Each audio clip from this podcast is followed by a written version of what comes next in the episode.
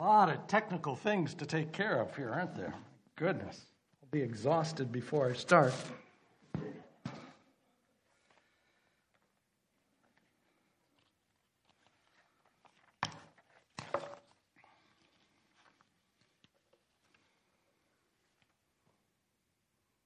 Good morning, my brothers and sisters. I'm so, so happy to, well, sort of see you. But I have to say, your masks make you look beautiful. Now, here's how I mean that. Don't get me wrong.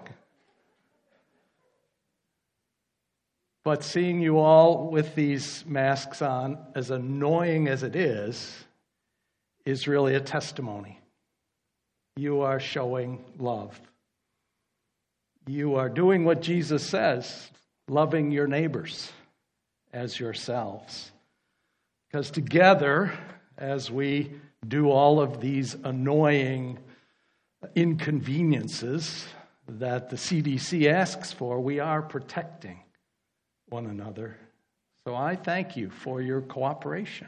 It's frustrating, but you look beautiful. My name is George. Most of you probably know that. George Renner. I used to live here and uh, be a part of this wonderful fellowship. And uh, so coming home is always really a wonderful, wonderful thing for me and for my wife Linda, who's out there today. Um, we've been in Africa for the last 20 some years, so we haven't been around very much, but you've been so gracious and generous, and you've helped us serve God in Africa. So thank you for that faithfulness. And thank you for continuing, even though, you know, these last, well, it's been a year now, hasn't it? It's been chaotic, and some of us have had financial challenges, and but you have been faithful in supporting your missionaries.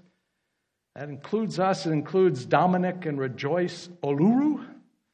And they send greetings to you. And um, I'm a bit mm, frustrated because I've been grounded here in North America and haven't been able to get to a beautiful Juba.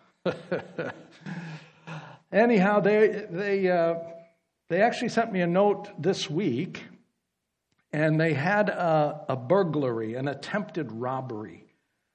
Um, they're fine, and they were praising God and thanking Him for His protection but um, there was a pickup truck of young men that tried to break into their house, which, if you could see the house, you'd know these guys didn't try that hard because that house would be easy to break into. But uh, Dominic said they took some stuff from the yard. It'd be like, you know, they broke into your backyard shed and uh, took your riding lawnmower, except for Dominic, it was a hoe. But uh, we're going to try to raise some money to put up a fence. That's actually what Dominic asked for. So we'll see if we can help him in that way very quickly. Uh, Juba, the capital of South Sudan, is just, it's anarchy. So there's no way you call 911 in a place like that. Greetings also from uh, Nairobi. I was in touch with uh, my pastor partner there, Stanlos Dambuki, this week. And the Kenya government has really come down uh, uh, on, uh, in terms of controls on the pandemic. So they're not allowing people to travel from one town to the next. There's an overnight curfew, and churches can't meet. So it's very difficult for uh, pastors there, although they do have their mobile phones. So a lot of pastoring is going on over mobile phones in uh, various parts of Africa. I'm also uh, teaching a class right now in Cairo, Egypt, which is really cool. Except I'm really mad that I can't go, but someday. But uh, several of those students in the uh, Cairo class have contracted COVID. Uh, some have been very ill. So please pray for brothers and sisters in Africa as this pandemic finally seems to be maybe getting its grip on that part of the world. Uh, in Cairo today, by the way, this is the beginning of uh, Holy Week. This is Palm Sunday. So if you know any uh, people who worship in the Eastern tradition, like uh, you know our friends on the other side of the highway in the uh, in the Greek, uh, that beautiful gold dome over there. They're just about to do Easter. So if any of your neighbors are in that congregation, wish them a happy Easter. Tell them the Lord is risen indeed. So, Pastor Sean suggested that we take a break from Exodus. One, because I'm here, and two, because it seemed right to take a few weeks to consider some of the Psalms of the Bible. So I want to do that today, and we want to talk about Psalm 62. And I bet that's what that says up there. So let's talk about getting some rest. Because Psalm 62, in many translations, begins by saying, My soul finds rest in God alone. And I want us to just probe that statement. We'll look at the whole psalm, but I want us to think and perhaps talk practically about how it is we can rest. There was, a, uh, there was an article just Friday in the Washington Post, of all things. Friday the 23rd, the head, uh, the title of the article was Everyone is Tired. Like that's news. We need to give ourselves an actual break. I didn't read the article. I was intrigued by the title and that it would feature prominently in a national newspaper. But let me try to summarize what I want to say to you um, in the next half hour. What does God's Word say to us today? The Spirit inspired writer of Psalm 62 declares the only source for deep, real, I guess I call it, it is well with my soul, rest is God alone. We must cultivate a habit pattern in our lives in which we deliberately focus our entire selves on God's personal presence and wait in silence for Him. Okay, you can go back to whatever else you're going to do during the next half hour, but that's what I wanted to say. That's why I drove all this way. Well, this is not news. We're a society that really, really, really, really needs rest. Again, deep, real, it is well with my soul rest. Now, there's on the screen, you know, a bunch of reasons why we need rest. Be fun to talk about those. You're living them. You know all about that, so we don't need to talk about that. Next slide. We all seek escape and relief, don't we? I mean, we have to. We have to bring the temperature down. We have to catch our breaths. And we turn to some good things, some fun things, not evil, not you anyway. But you know what? They're counterfeits. They can't do what only God can do. They lower our blood pressure for an afternoon, a day, a week. But they're not the rest we're looking for, the rest that Scripture is talking about. So let's not talk about those either. Let's talk about Psalm 62. Let's just listen to it. So, this psalm, said to be a psalm of David, according to the text. And it reads this way My soul finds rest in God alone. My salvation comes from Him. He alone is my rock and my salvation. He's my fortress. I will never be shaken. You can read almost those same words down in verse 5. So that's what he's trying to say in his psalm is that we find rest in God alone.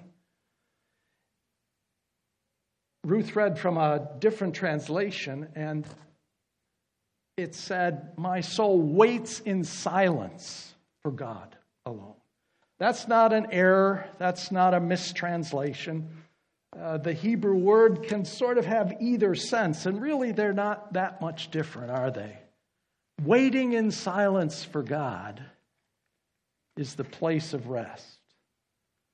So, this translation I'm reading is the really old NIV. They've done a few adaptations since the original. So, let's work with the translation that says, My soul finds rest in God alone.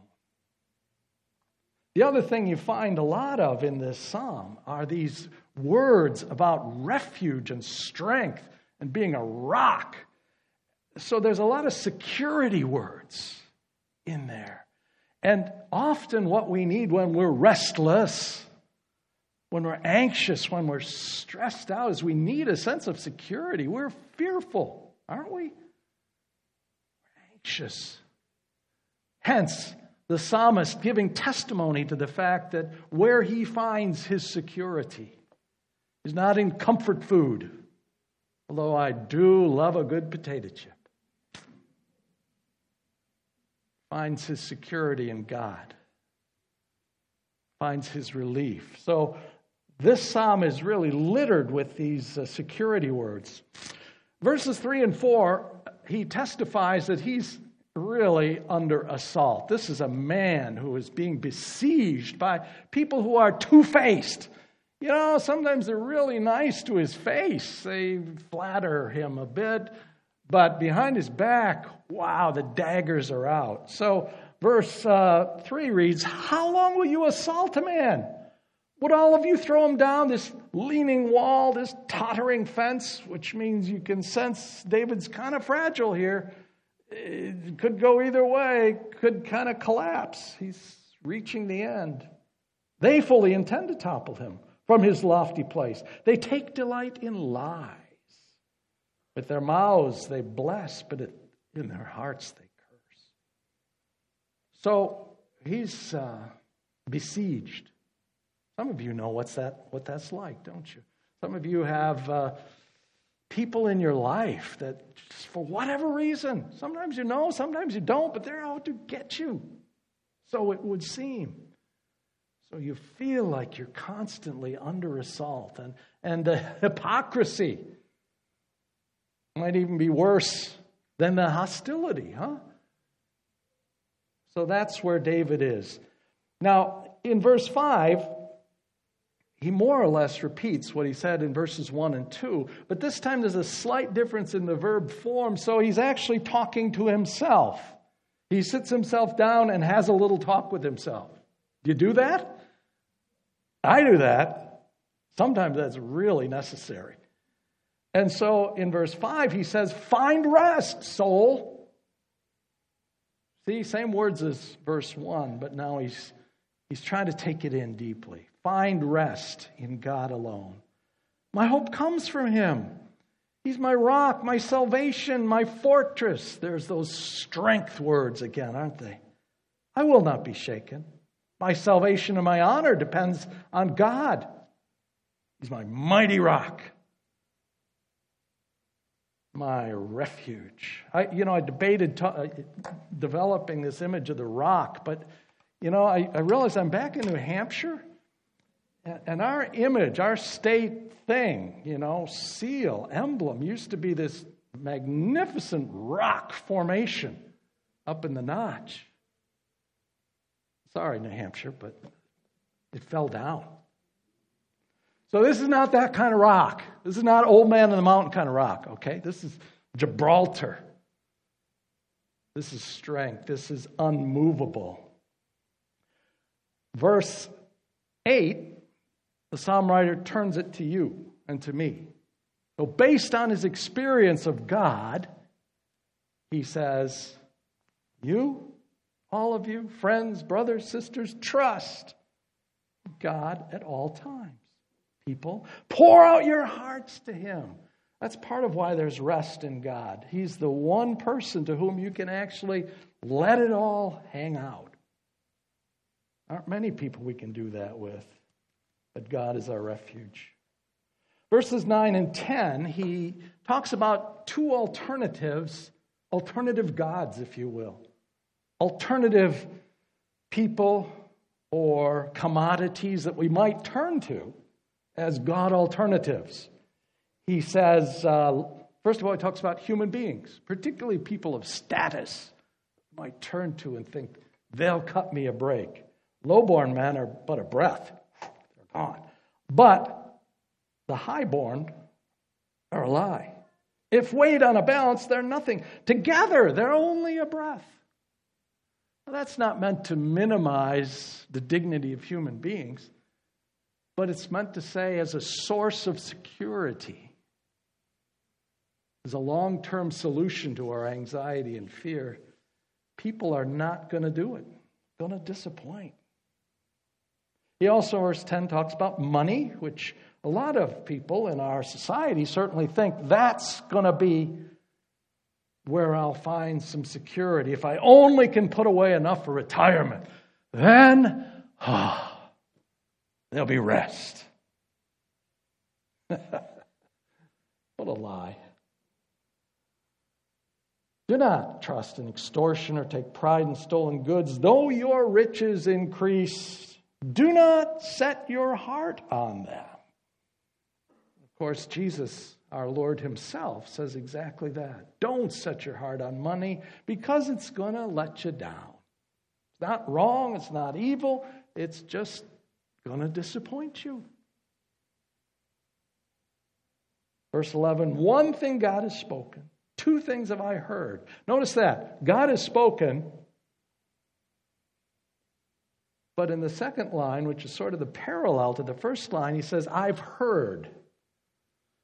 I think it's important that he said both things there because God is speaking. God is speaking right now. He's speaking to us.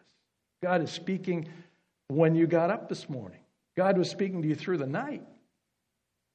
God is speaking to us. He's our Father. He wants to get through to us. But the second part is really where sometimes the problem lies two things I have heard. I don't, I don't hear the vast majority of what God is trying to say. And the two things that finally crashed into David's consciousness are you, O oh God, are strong. You, O oh God, are loving. Wow. Do we need to hear in the deepest sense those two truths. So there's our psalm for the day, and it's good, and it's true. And it holds out hope for us. There is an experience of rest, even now. I mean, there's heavenly rest, of course. Bring it on, Lord. But this is now. This is in the midst of David being under assault. Now, I want to hammer home the God alone statement. There truly are no real alternatives to finding your rest in God, even though we try all that other stuff. And so, uh, 50 reasons. Now you're stressed. Wouldn't that be a great sermon? Don't you wish you could hear it? 50 reasons why you should trust God. Ah! Get back to Africa or preach that. We're not going to talk about that today. Because you know that. You could give me 50 reasons why God is trustworthy, why He is really ultimately the only one you can turn to. So let's keep moving. God offers real rest. It is well with my soul kind of rest. And because you're here on Sunday morning in the midst of a pandemic, I believe in your heart at least you're saying, Amen, I believe that.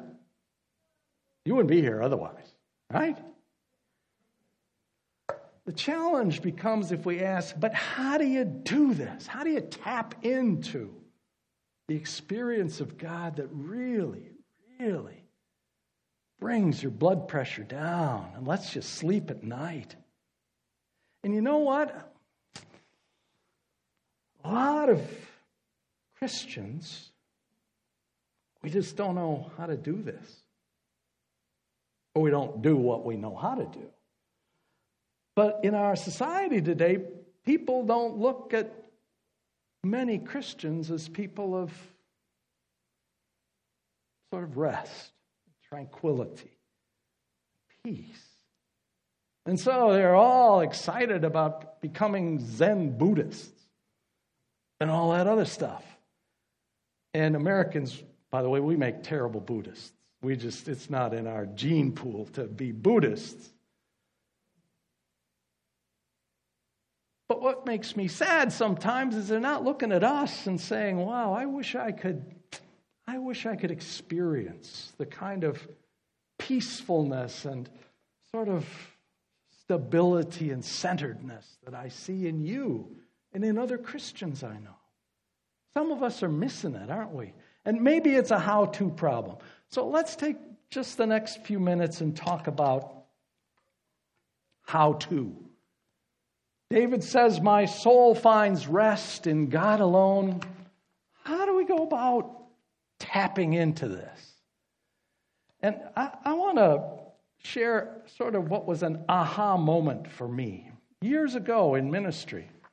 This is a cool little thing that I've kept for a long time. It's called the New England Journal of Ministry doesn't exist anymore. But there was this wonderful energy and, and momentum and, and you know borderline revival in New England in the late 80s, uh, the early 80s, late 70s. Wonderful things were happening because we were such a tiny minority back then. That is, people who actually believed the Word of God. And so we started reaching out to one another, and energy started to build back in the uh, late 70s, early 80s, and it's just a wonderful time ended up with a Billy Graham crusade, a regional Billy Graham crusade. It was great fun. Anyhow, I tell you stories about that for a long time, and a few of you real old timers remember those days. But one of the things we did was produce this journal of ministry because we needed to share. Those of us who were struggling to serve Jesus in this barren ground of New England got together and shared resources. So I got this, and read this article by a pastor in Massachusetts, and he said this A third pathway into lead us into a deeper intimacy with God is the way of silence, making space for God. To know Jesus Christ more intimately, we must make time for silence. Be still. Know that I am God. Very often, our devotional time is so filled with our agenda that we're never still enough to hear the Lord. We say, I'm going to spend some time with the Lord. So we take with us three books, four magazines, turn on some Christian music. All these can be aids to intimacy with Christ, but we need to take time to put everything away. No books, no magazines, no music, just silence. As I first read this, I was terrified. Just you and God. In the silence, you will hear all kinds of things going on within you. You will sense your anger, your frustration, the millions of things left undone. You will recall all the people you ought to see, all the things you ought to be doing. It's almost impossible to keep silence, even for 20 minutes. In the silence, we learn a lot about ourselves that we never knew in our busyness As pastor writes, I invite you to consider taking at least a few minutes each day for silence. I offer no special method. Find your own language of silence, which will be born out of your longing just to love and be with the Lord.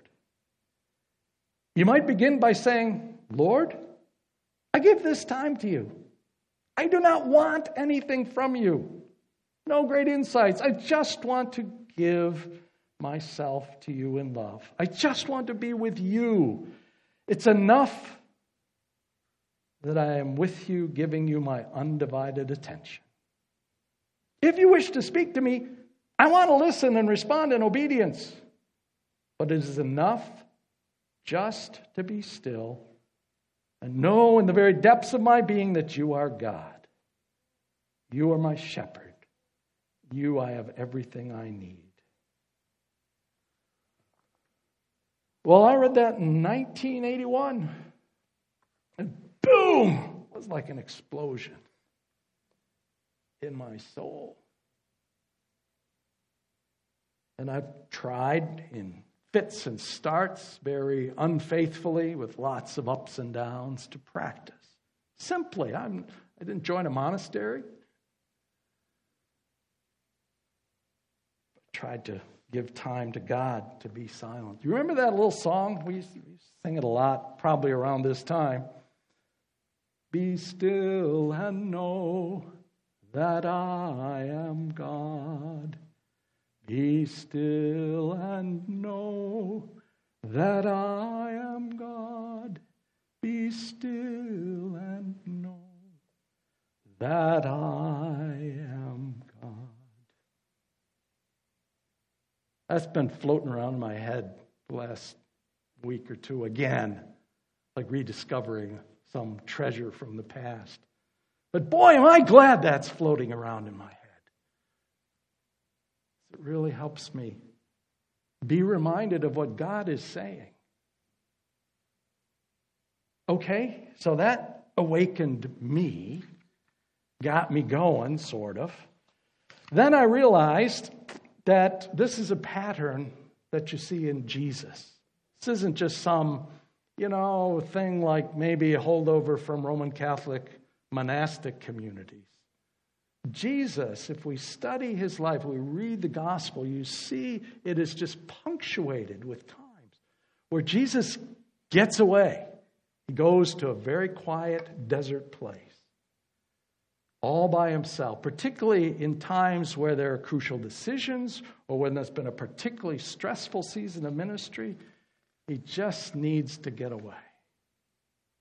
And there's another great sermon that you're not going to hear today. So, what can we say practically about this? Because I said I would try to be practical. Um, first thing is I, you know, I, I sense the resistance. Can't see your mouths, but uh, I know it's in me. It's like this sounds great. You're a pastor. It's what you get paid for. You have no idea what my life is like.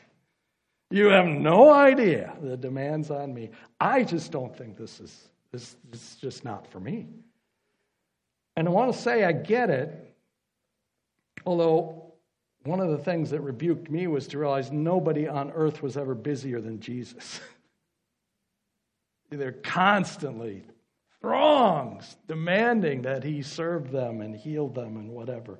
So, a place to start is to actually just use tiny interludes that are all through our day and just turn them into moments of silence. And there are lots of these moments, you know, when Microsoft Windows sends you an update.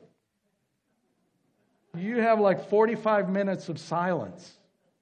Well, the little thing spins and it says, Welcome, we're working on. That's an, and, and you know what I, I've done for 25 years is just rage at Bill Gates.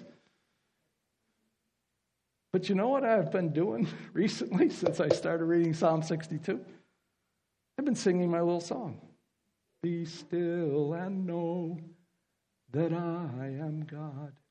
And Windows can take as long as it wants to boot up because I'm zeroing in on the presence of God. He's been there. I don't have to invite him or call him or text him. But my focus changes from fury and impatience. You know, and there are a lot of these, really.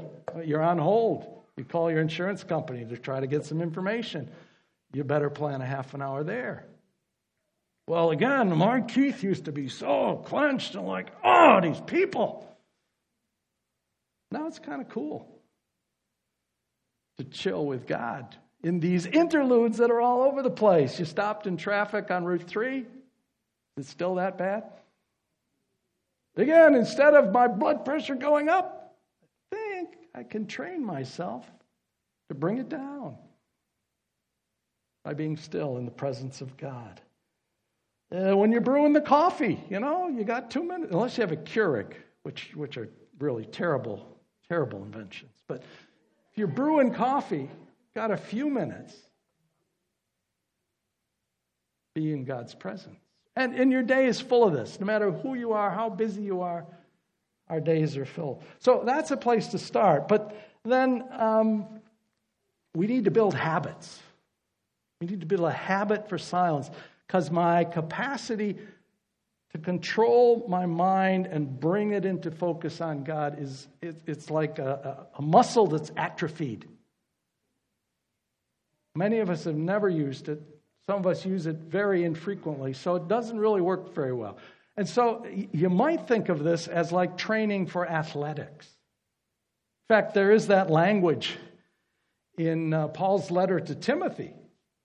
Um, some of you know the translation bodily exercises exercise profits a little bit, but training in godliness. Here's, I think on the screen is how uh, the message, Eugene Peterson translated that. Exercise daily in God. No spiritual flabbiness, please. Workouts in the gymnasium are useful, but a disciplined life in God is far more so, making you fit both for today and forever. You can count on this. So, we're trying to fight spiritual flabbiness. We're trying to build a capacity to concentrate on the presence of God. And like I said, think of it like uh, athletic training. Here's, here's, uh, here's, here's someone who's training uh, for a marathon. Well, actually, running a marathon. See how happy I am? It's because of all my training, you know? But it didn't start out that happy, and it sure didn't end up that happy. I mean, here I am toward the end of that race, and you'll notice that that one foot is just barely off the pavement, and this guy looks really trashed. So that's the absence of training right there. But spiritually, how do you get to the place where, with some degree of pleasure, 5Ks are pleasurable, aren't they, Tom? At least for you and Ruth? Yeah. Anyhow, how do you get there? Slowly, little by little, training, habits. You build habits, don't you? You do it every day. You don't feel like it, you do it. I want to suggest to you that's how we begin to cultivate a heart that is silent in the presence of God. You find a time and a place, reserve it. Have a special place in your house. You got a room for everything. Well, some people do, you know, special room for this, special place for that, special this. Let's have a space where we go. And it doesn't have to be a cathedral. You know, just a corner. And everybody knows when you go there what you're doing. And a time. And let's write it down in our date books or on our uh, calendars. So it's a set aside time. It's devoted, just like you would if you were trying to train to run a marathon. Huh? And you don't, nobody messes with that, right? And you're going to be in God's presence. And, uh, you know, I would just alert you. You probably already know this, but the first weeks will be frustrating. You will, you will just say, I'm absolutely wasting time. I go there, I try to sit and be quiet, and whoo, my mind goes nuts. And I, I just, it's, it's not helping me. That's really right. And that's how the first weeks of athletic training feel, also, don't they? But persist, be faithful. Develop a discipline. Build that group of muscles in your soul that can concentrate on God. And slowly, over time, you'll find clarity comes. And all the noise and chaos recedes. Become clearer so we can train ourselves to be in God's presence. I have one other bit of uh, just particularly important information or suggestion or counsel, And that is, um, I want to suggest, well, go ahead a few slides there. Not that one. Not that one. Not that one. That one! Key to the spiritual life is getting a dog. I put that up just for Norman Sim because this is Eric, and he always used to end up on Norman Sim's deck because he was afraid he was going to get scolded if he came straight home. Now, that's kind of facetious, but uh, Eric was my dog back when I was pastor here. And you know what? Eric just really was a huge help to my spiritual life because he had to be walked. There was no getting out of that. And we lived, you know, over in Hudson down near the big Musquash swamp area. So I would go down the end of the street with Eric and let him off the leash.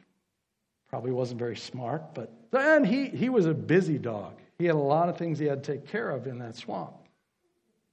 So I had a nice chunk of time. And I had some sweet times with God because of Eric. That might not work for you, and if you get the wrong dog, it's hopeless. But I also want to say, and again, you know this, fill your mind with God's word. That's one way to cancel out the chaotic rubbish that just somehow gets smuggled into our brains over the course of a day. Renounce talk radio. That will never get you into God's presence. It'll just make you furious. Instead, cultivate Scripture. Work on Isaiah 40. Those who wait on the Lord renew their strength. Rise up on wings like eagles.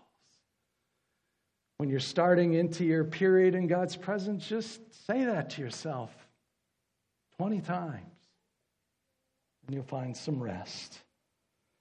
I was going to share with you an idea that a pastor named Randy Hollerith shared, but time's gone. So um, he just urged that we have an imagination exercise and employ that facility that God has given us to go into the presence of Jesus. He actually talked about taking all your junk to the foot of the cross. And so, whatever you do, uh, here's another idea, by the way use your device on your wrist.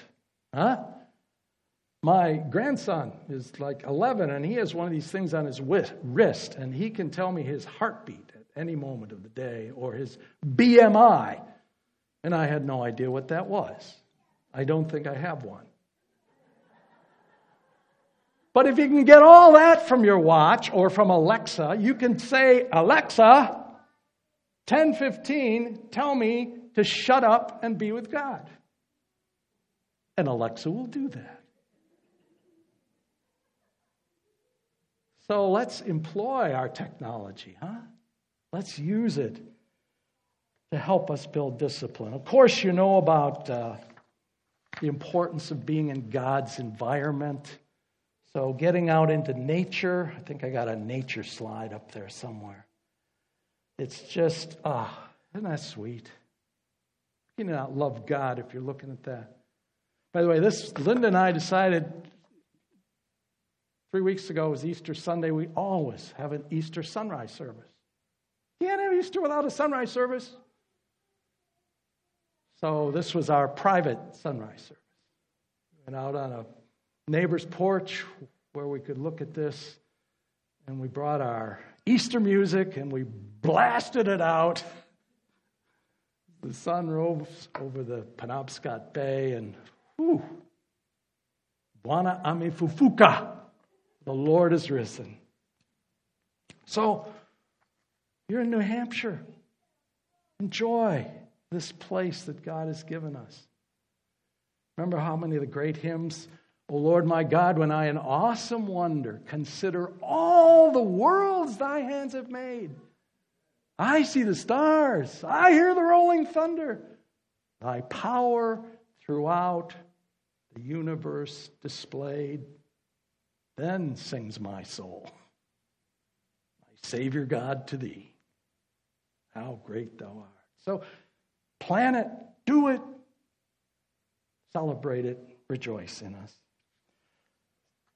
Well, let me just remind you of the last statements. I commented on it a minute ago, but verse 11 in Psalm 62 One thing God has spoken, two things have I heard.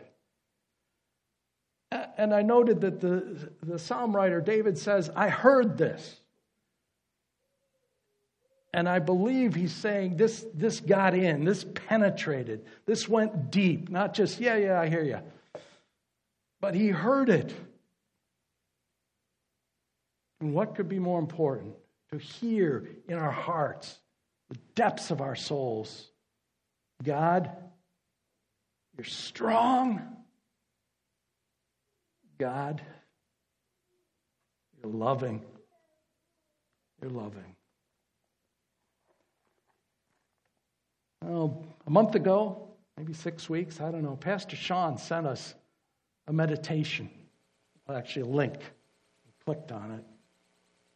And uh, I want us to revisit that. You probably looked at it when the pastor sent it, but it's a great way to draw all this together. So take a deep breath. It's okay, you're breathing into a mask, so you can let it out. And just watch this. And let your mind zero in on God. Rest. A faint dream for many. Treasured commodity in a fallen world. Things so needed yet so easily interrupted. The garden was a place of rest. No violence in creation, a weed or thorn no cleft between God and man. Bright sun, pure love, unfettered peace, unstained beauty. Man and God worship and love.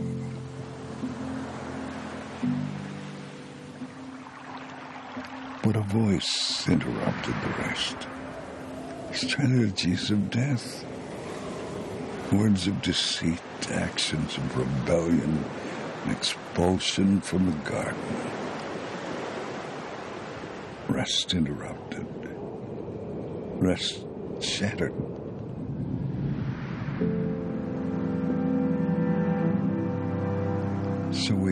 Wait for the Lord. His grace strengthens, His presence comforts, His promises assure his power activates, and His rule guarantees that someday rest, real rest, pure rest, eternal rest, will reign once more. Yes, rest, true rest, will live again and last forever. So we wait for the Lord to restore us to that place. Bright sun, pure love, unstained beauty. Until that day, with hearts that are strong and hope that is undimmed, we wait for the Lord.